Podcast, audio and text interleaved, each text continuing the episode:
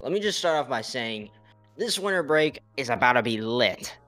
I mean, we're talking big updates for just about every game out there. Modern Warfare Season 7 just came out, and Black Ops Cold War is getting a Warzone integration very soon. Year 5 Season 4 of Rainbow Six Siege also just dropped, and the 6th Invitational is just around the corner in February. And on top of that, Fortnite Season 5 just launched with a huge in game event, so we're in for quite a ride this winter. My name is Sean. And my name is David. Welcome back to the No Camping Podcast. Today, we will be talking about all the various changes coming to many of the big games out there right now that you can play during this upcoming holiday season. And first up, we have the big changes in the Call of Duty series. Now, Modern Warfare has been out for a while now, and once again, it's getting another content update as Season 7 is releasing, so that means more Warzone content and also some new cosmetics and new in-game items with the new Season 7 Battle Pass will come out in Modern Warfare. But the big thing here is with the new Call of Duty that just launched, Call of Duty Black Ops Cold War. With the launch of Modern Warfare Season 7, we will also see the launch of Call of Duty Black Ops Cold War Season 1.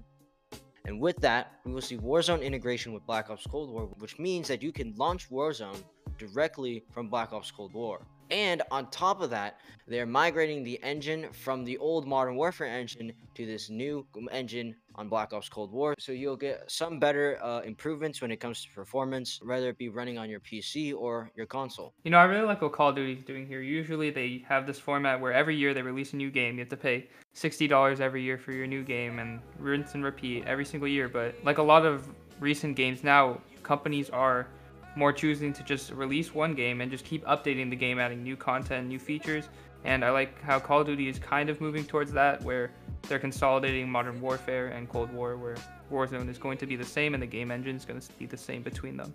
That's one of the amazing ways how Warzone is bringing the Call of Duty community together. And speaking of Warzone, with the release of Season 7 in Modern Warfare and also Season 1 in Black Ops Cold War, we will get a new Warzone mode, which is based off of what Activision says classified right now. So we have no information on that yet.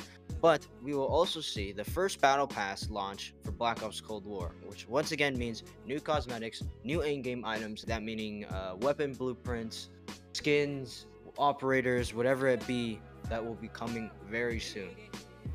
And along with Season 1, Activision has stated that they will be dropping a couple of new DLC maps, which are always fun for multiplayer, a couple of new DLC weapons, uh, which are always a lot of fun to try out, and new zombies game modes, which a lot of our D Machina players have been waiting for.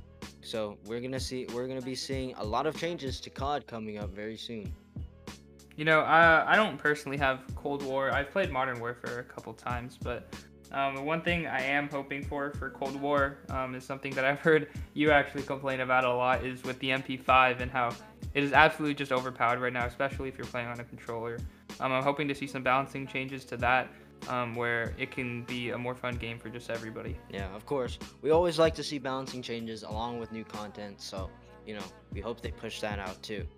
Possibly one of the biggest things that is happening this holiday season in gaming is the release of Fortnite Season 5. Um, a lot of people still think Fortnite is the dying game that's falling off, but I think with this new season, a lot of nostalgia would be reignited in a lot of the older player base that has quit, um, especially with the, the new event that happened actually just yesterday from the day we're recording this, which was December 1st. There was a Galactus event.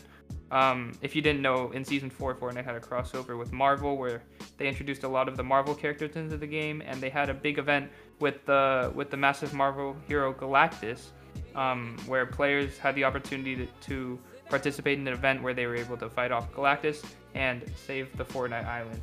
Now, with this new season comes a very different map than what a lot of Fortnite players are used to usually.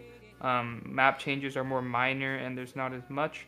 Um, ever since the release of Chapter 2 of Fortnite, where Epic kind of slowed down on the updates, but this season has a lot of new content. For example, there are many new um, points of interest on the map where players are able to explore. And one of the most interesting things is the new loot pool. They have vaulted, vaulted meaning that it is no longer in the game for players to play with. The pump shotgun, which is a staple of the game, um, it is the preferred weapon of choice for almost every player in the game. They have gotten rid of it um, in favor of the tactical shotgun, which is still viable but less used in the community. Yeah, and that's amazing, and especially speaking of POIs for people who don't quite play the game anymore but wanted to return in during this season, you know, it was nice to see a couple of, you know, returning POIs like one of our favorite OG drop spots, Tilted Towers. So, was... yeah, not even not even just Tilted Towers. There's a lot of other um, smaller locations, maybe not as famous as Tilted ever turned. For example, Doom's Domain is now once again Pleasant Park. Flush Factory has also made a return. It's very low key, but in the bottom of the map, um, Flush Factory is there, considered probably one of the worst spots in the map a couple years ago, back in 2018, 2019, but it is back. Um, also, part of Dusty Depot, another another really nostalgic location back from Chapter One. Uh, with this new season also comes lots of new content. For example, the Battle Pass, which is kind of uh, a season subscription where if you level up the Battle Pass just by playing, you'll receive new cosmetic items. And this season, Epic Games and Fortnite once again has collaborated with a very large franchise. Last season being Marvel, this season actually being Star Wars, where they've brought in Mando from The Mandalorian. He is the the tier one skin of the new battle pass. Where once you buy the battle pass, you automatically unlock Mando, and um, you can unlock it further to actually be able to get Baby Yoda um, as kind of a pet, and he'll just follow you around the game, which I think is really cool. I think that doing these collaborations with different franchises is really good for the game. It brings in revenue and it keeps players wanting to play because they want to unlock these cosmetics and play in the game that they play with their favorite characters from all sorts of things. Like maybe who knows, maybe next season is DC, maybe it's Marvel again. It could be Harry Potter, who knows? Yeah. I mean, I know there's a lot of people who have always wanted to run around the Fortnite map being one of their favorite characters in a lot of movies. So I don't know, it really helps maintain player interest in the game and also just keep out keep pumping out new content without actually having to make real new content. Speaking of new content, a lot of new content is coming to Rainbow Six Siege, especially with the launch of the last season of the year, Year 5 Season 4.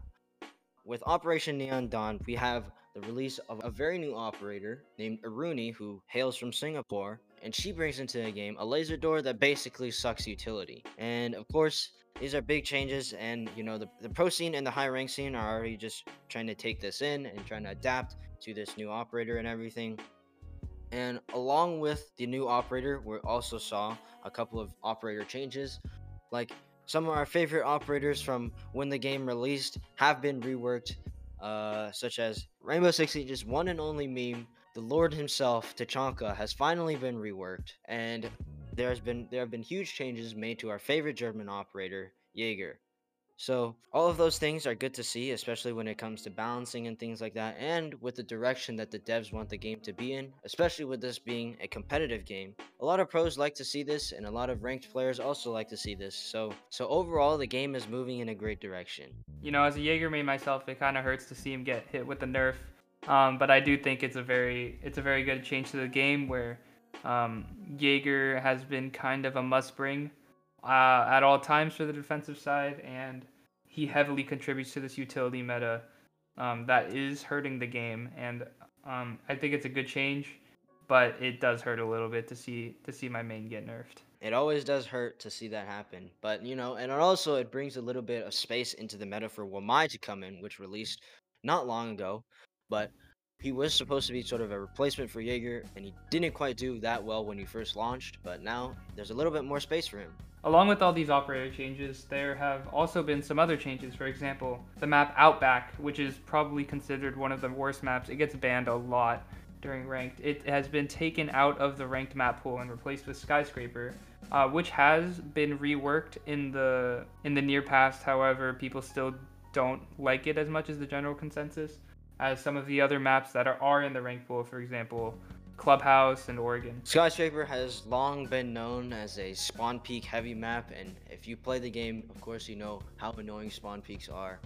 But you know, they have made some changes to the map. It's a little bit more balanced, but it still feels like the same map. And you know, well, there's other more tried and true maps that the community loves more than this map, so we probably won't be seeing Skyscraper be played very often, especially because it is not entering the Pro League map pool. But overall, these changes are good. On top of that, we also see some more quality of life changes, such as the rooftop hatch rework, All rooftop hatches will now be reinforced off spawn, so that once again further cements the Hibana pick into the meta. Uh, reinforcements have also been made shorter, which is simply a quality of life change. It doesn't really affect balancing very much. You sometimes you really just don't want to spend more than five seconds of your prep phase reinforcing one wall. And now, toxic runouts are finally no longer a thing, as the runout timer has been shortened from 3 seconds to simply 1, which is a huge balancing change and gives the attackers quite a bit of advantage and it gives them a better heads up in case a defender wants to monkey out of a window and shoot them while they're outside of the building. Yeah, and I think this runout timer will be really good for the game as currently um, defenders, when you're on the defending side, you have a much better chance of winning the round usually than the attackers and anything that any change like this that'll help the attackers win more rounds is a welcome one.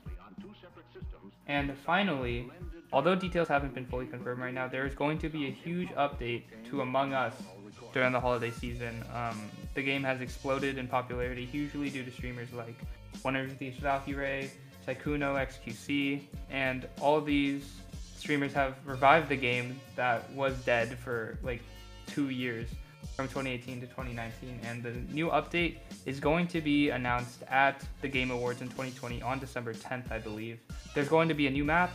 Uh, there are going to be new cosmetics like those little, like the hats and the different colors you can have on your little character. And one thing, one major thing that they want to add is a new friend system. Um, where you don't have to just use a custom like a code every single time you want to join a game. You can invite your friends to your party and play with them, and I think that's going to be a really big change and the future for this game is really bright still. But anyways, that's gonna wrap it up for today. Thank you guys so much for listening. As always, our socials will be linked down in the description below. We hope you guys enjoy your holiday season, and of course, this is gonna be the last episode of 2020. This has been Sean, and this has been David, signing off from Scott Center. Once again, thank you guys so much for listening. Peace. Peace.